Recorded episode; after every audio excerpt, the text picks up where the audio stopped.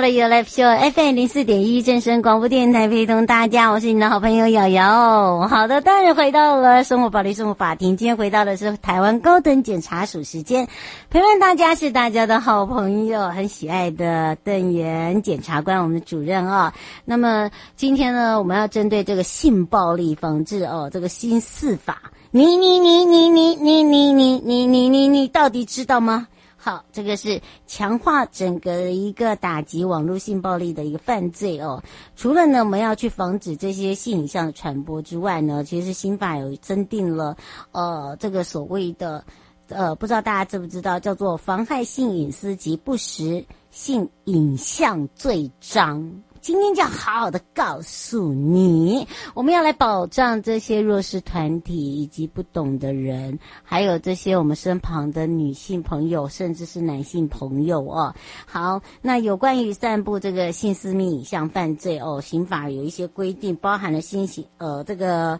性侵害犯罪防治法里面呢，我有一些修法哦。好，那这些修法呢，到底修了哪些法呢？大家也要来告诉你。还有就是有没有儿童少年性剥血防治的条例在做修法，这也是最近呢，呃，这个很多的家长提出来了，包含了委员哈送进这个呃立法院呢，现在也正在做一个审议。那这些重点包含了哪些？我们今天会来跟大家说个明白，讲个清楚。好，现在关心生活法律，庭看庭了。那么这一次友邦远方来到了台湾拜会，那么由蔡清祥部长跟我们的同仁欢迎之外呢，这是帛琉呃这个媳妇杜富总统，那么还有新驻任。呃，在这这个在台的一个大使叫做欧阳润，好，这个是联合来做一个拜会哦。那么这一次呢，他们来拜会之外呢，呃，尤其是日前呢。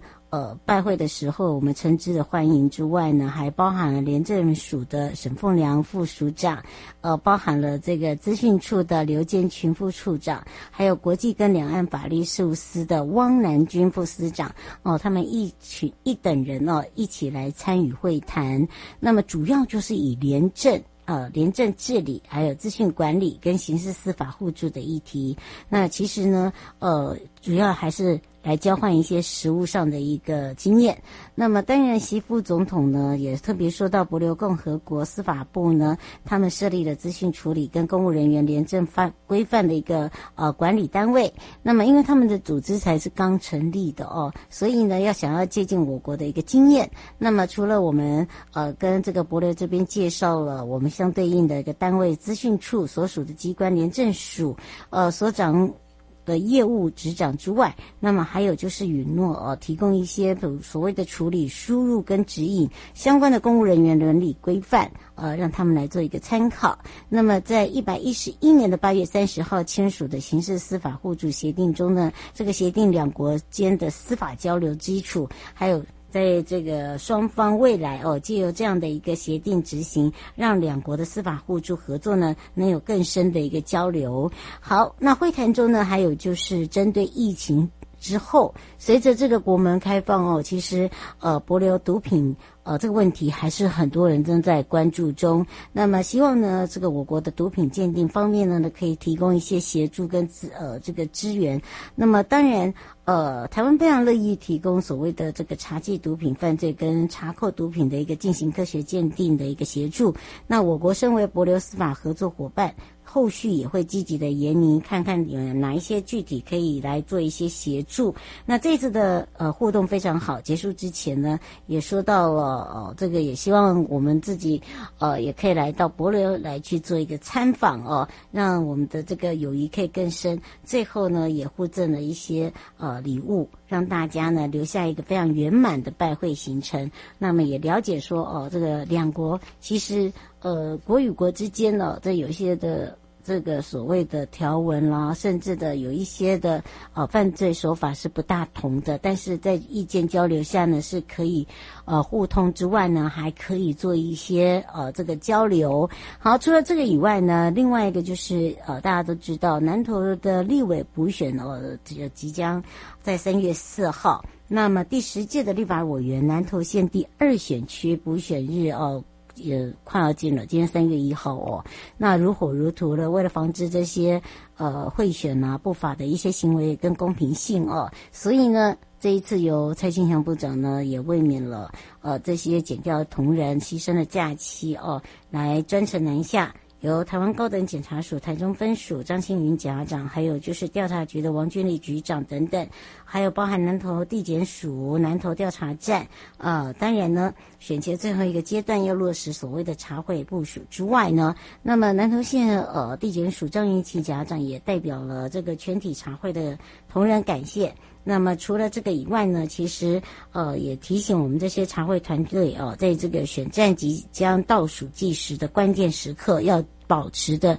呃要持续的就是一个呃这个了解事物，以及呢呃这个。和平，还有就是在最高检察署、台湾高等检察署、台中检察署分署的督导之下，就是在查缉这个金流哦，所谓的这个金钱暴力啦、选举的这个赌盘介入，还有有心人士呢为了求胜选哦，有一些假讯息等等。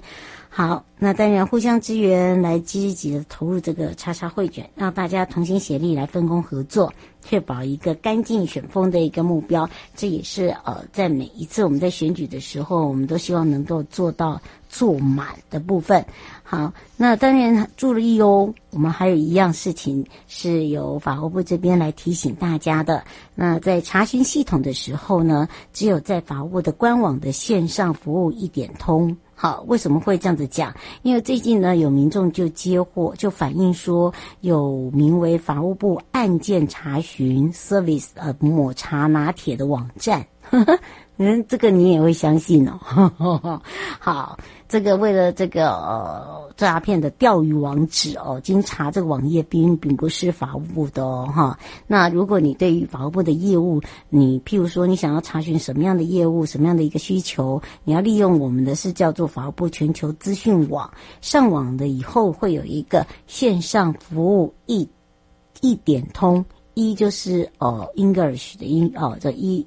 呃，就是英文的“一”，那这个网页呢，才有办法来做一个查询。所以提醒大家，当你在浏览一些网页、网络的时候，也要小心留意哦。那避免呢，第一个呢，呃，变成诈欺犯，哇，就了解，哎呦，又有鱼上钩了。那如果你发现有一些可疑的网站，或收到来路不明的嗯不明的讯息的同时哦，你也务必要留意。查证呢，很简单。好，就不要去散播，也不要去转传。你只要呢打一六五反诈骗，好，一六五呢，他就会去做一个查询，而且是马上立马哦。但因为我们有电信警察，所以呢，不管是在这个网络啦、电话啦，好，如果你碰到这样的情形的时候，千万不要去转传，好，那直接呢拨打一六五，那他会代为作为一个查询。然后事后也会跟你联络，说，哎，这到底是真的还是假的？所以呢，基本上我们这个部分呢，就可以安心的交给一六五反诈骗的部分。好，那当然这一次还有就是我们所属的矫正机关，所谓矫正机关就是我们全省的监所哦，有一些大异动。那异动的长官呢，非常多，包含了。现在矫正署现有的主任秘书一名，所属的矫正机关有这个所谓首长呢，就是呃典狱长的有五名。那围棋机关的业务能够顺利推展，所以呢，我们也做了一个调整，还有选出一些适当的人员哦。那三月六号就是他们的一个生效日哦，就等于是呃派令。就是当天生效，三月六号。那包含了台南看守所林明达所长呢，直直接升为矫正署主任秘书，矫正署矫正医疗组组长吴永生呢，呃，这个调派台南看守所所长，花莲看守所所长高千云调升矫正署，呃，这个是医疗组组长。以及矫正署医疗组组副组长江庆龙调派花莲看守所所长，新店戒治所所长郑义腾调派桃园监狱典狱长，东城继训所吴信燕所长调派新店戒治所所长，而花莲监狱典狱长。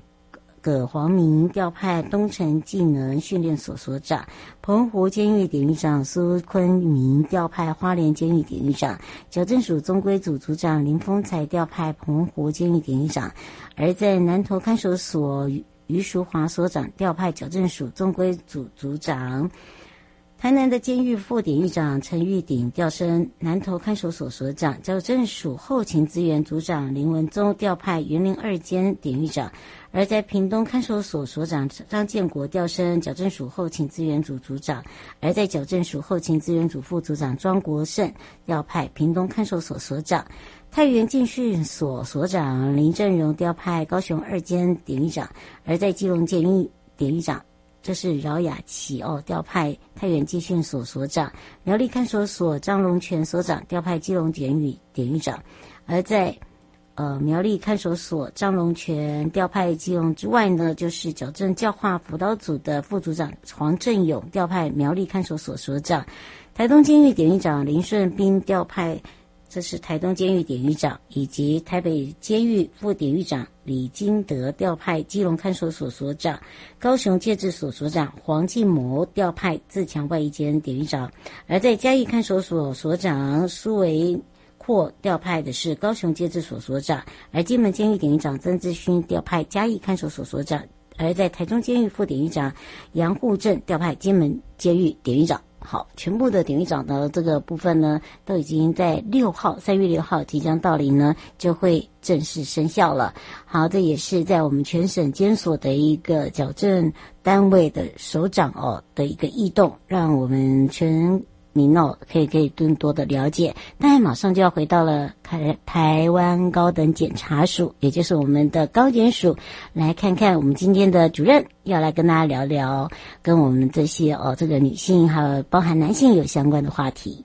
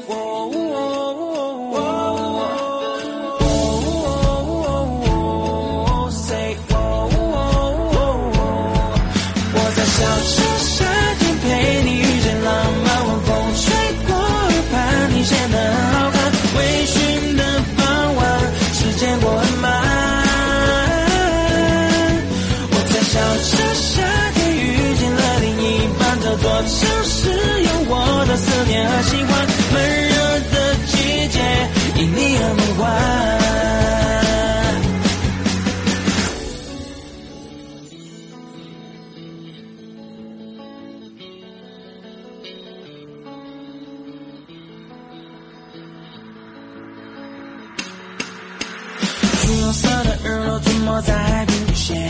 夜色慢慢摊开，露出星光点点。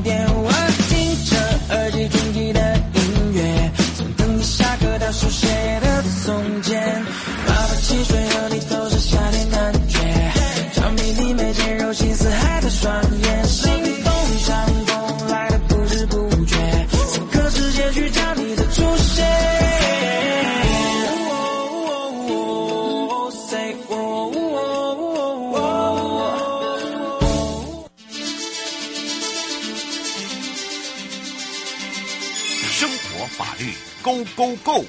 你我生活的好伙伴，我是你的好朋友哦。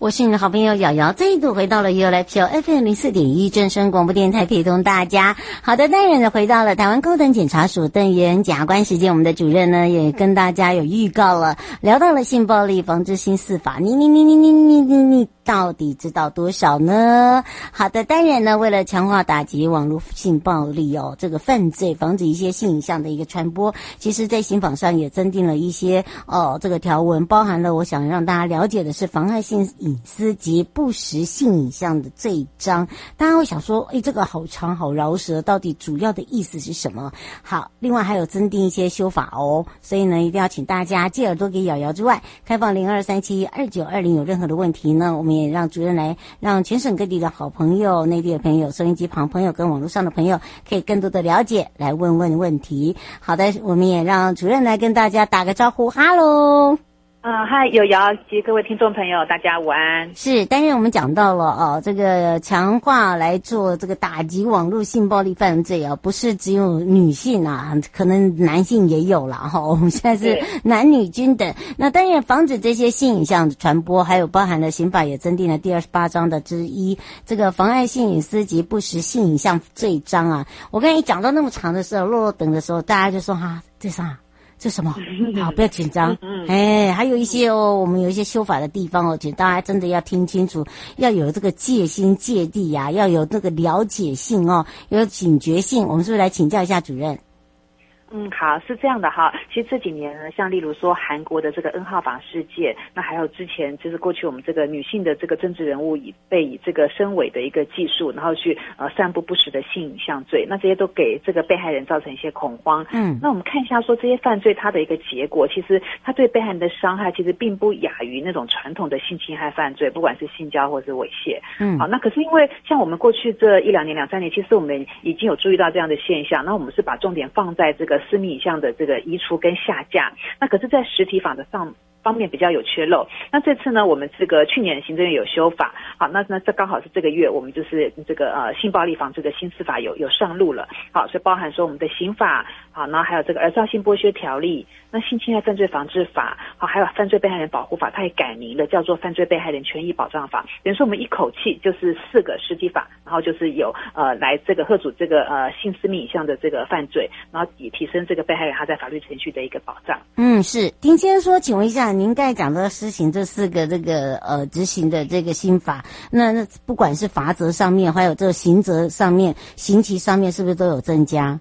有有有，是的哈。那其实呃，我们先先说就刑法的部分哈。其实我们就整个就增定了一个章，就等于说一个专章，叫做妨害性隐私跟不实的性影像的一个罪章。好，它保护的是个被害人的一个隐私权跟他一个人格权哈。那其中我们大概有四条，它是列在这个第二十八章之一哈。那条文的话是二一三一九条之一直到之四。那这个以前有的条文哈，就是比方说没有经过他人同意去摄录这个性影像啊，这些这个就是我们有提高他的一个呃这个刑责。嗯，那另外的话，像这个深伪的技术哈，就是说用这个呃科技的方法去制造他人的这个不实的一个性影像，哈，像我们前阵子知名的这个事、嗯、这个事件哈，嗯，就是好，那我们是最重视可以处五年的有期徒刑。嗯、那同样的，假如说你是散步啊、交付、公然陈列哈，也是这个让。别人去看这个不实的性影像，最终也是五年有期徒五年的有期徒刑。那可是，假如说你是意图贩卖，好，那是或是盈利，好，那这样的话，最终的话就是七年的有期徒刑。嗯，哎，这个真的大家不要开玩笑，以为说哦，这还好吗？还好吗？呃，尤其是有很多年轻人哦，这个比较爱出头哦，或者是说他对于呃这个现在法律不懂，哈、哦，这个这个有些相关的刑责会也是会呃将这个父母一一同的。哦，来去做一些呃处遇，对不对？是是，嗯，是。不过刚才有讲到哦，这个修法这四个项目里面，其中还有就是性侵害防治法的这个部分。那我们有一些新规定哦，可能请大家也是要特别的注意。那注意的点又在哪里呢？请教一下主任了。啊、好，那像我们的性侵害犯罪防治法哈，也是有针对这个私密影像的部分。那主要是考虑到说，这些性私密像，它常常就会放在网络上哈，不管是一些社群网络的平台呀、或者怎么样。好，那所以说变成这些呃网络的平台的业者提供者，他们是跟我们在这个防啊、性犯罪的防治上是一个很重要的一个环节。那我们这次呢是有科予他们一个义务哈，就是说，假假假如说他们这个已经知道有这个性侵害犯罪的一个情势，他们就必须要先限制浏览这个网页。好，或者说移除这个犯罪有关的这个网页资料，那可是这个犯罪这个网页资料，它必须要去保留这个至少要一百八十天，因为这个是我们这个侦办的一个很重要很重要的一个证据。好，所以说它有一个保留的义务，它有一个先限制浏览跟移除这个网页的一个义务。好，那所以说这个是我们这个新呃这次新法有增加的。那另外呢，在这个呃第同法的第十一条哈，它有增订一个这个责任通报人员，这次有在增加哈，增加的就是教保服务人员。员啊，或是有些私立的一些就业服务机构哈，假如说他们知道有性侵害犯罪的话，他们也会有一个通报的一个义务。嗯，是哦。丁先想请教一下，像那一页网站，有点像钓鱼，然后有些像诈骗，那难道这个也不算吗？有些还是一些比较色情的。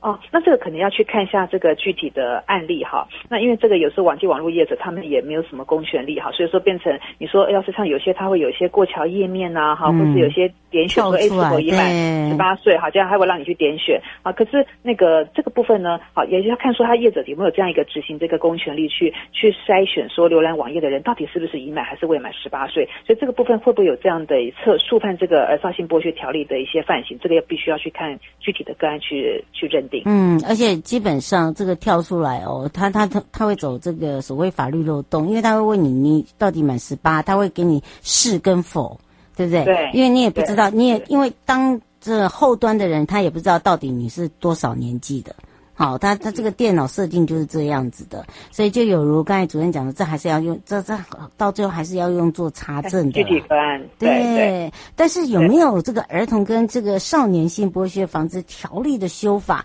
这个修法有多重呢？我们这一次修法的重点在哪里呢？我们来请教一下了。嗯，那其实呢，因为我们也是有搭配这次的刑法的这个性私密影像的这个这个专章的这个犯罪有增列，那所以说相对的，其实我们也是有去啊、有加重刑责哈，严惩这个性影像的一个犯罪哈。那所以说呢，像这个让呃这个使儿少为被拍摄啦、自拍啦，或是制造这个性交猥亵的这个性影像，最高也是十年的有期徒刑。好，那另外呢，这个没有正当理由去持有这些儿少的性影像哈，也是从行政法修正为刑法，最高也是一年的有期徒刑。那另外呢，就是在境外犯犯罪哈，犯这些散布而少的性影像，也会纳入处罚哈，也希望能够严惩。好，那所以说这个部分呢，其实大概就是有散落在几几个条文哈。那这样看起来的话，其实啊，大家有兴趣可以去看一下我们的条文，其实它的刑度都有提高。嗯，不止刑度提高哦，包含了你不管是散播、散布，或者是说呃用转传这些，其实它的这个刑责啦，还有就是罚款的部分都有往上哦，对不对？对，是的。嗯。这个你不要以为说这个是呃不呃这个好像没有什么事情，不是哦。呃，吴小姐问到说。说，请问一下，如果是未满十八岁再转船呢？哦，未满在十八岁转船，那其实他这个部分，其实他转船的部分其实也是会有犯罪。那只是说他自己未满十八岁，他自己也是这个呃，只是呃未未成年人。那这个部分的话，嗯、就会依照他这个呃未成年人的一个程序去处理。可是基本上这个还是会有犯罪。他父母亲会有连带责任吗？呃，刑事的话，跟我们这个要去区分刑事跟民事哈。嗯、那其实这个呃，刑事的部分当然是自己责任，因为犯错的毕竟是未满十八岁的孩子。可是，在民事责任上，那个家长对这个未满十八岁的孩子，他会有一个监护的一个责任。所以说，在民事上面的侵权行为的损害赔偿责任，这个父母必须要是负。可是刑事的部分，就只有这个未成年他必须自己要去承担。嗯，是不太一样的。而且我们今天不只是讲这个性犯罪哦，其他犯罪呢，尤其是被害人权。益保障法这个部分，这叫被害人权益，呃，这相关的法律我们也有修正喽。对不对？哦，有有，其实我们这次呢，就是呃，本来哈，连这我们连法条的名称都改，本来叫做《犯罪被害人保护法》，我们这次把它修呃修改名称为《犯罪被害人权益保障法》哈。嗯。那它有几个重点哈，就是说它保护的层级提升到行政院，嗯、那再来就是说呃，就是我们司法人员呢哈，在侦查审判的时候，必须要依照法令的规定哈，就这个呃被害人跟他家属的一个需求哈，提供他一个呃必要的一个协助，或是采取一个适当的保护措施。好，那再来就是说，哎，假如说有案件哈，在法法院或在检察机关这边的话，我们就是哎可以提供他当事人一个这个案件进度查询或是一个通知的服务。嗯，是好，对。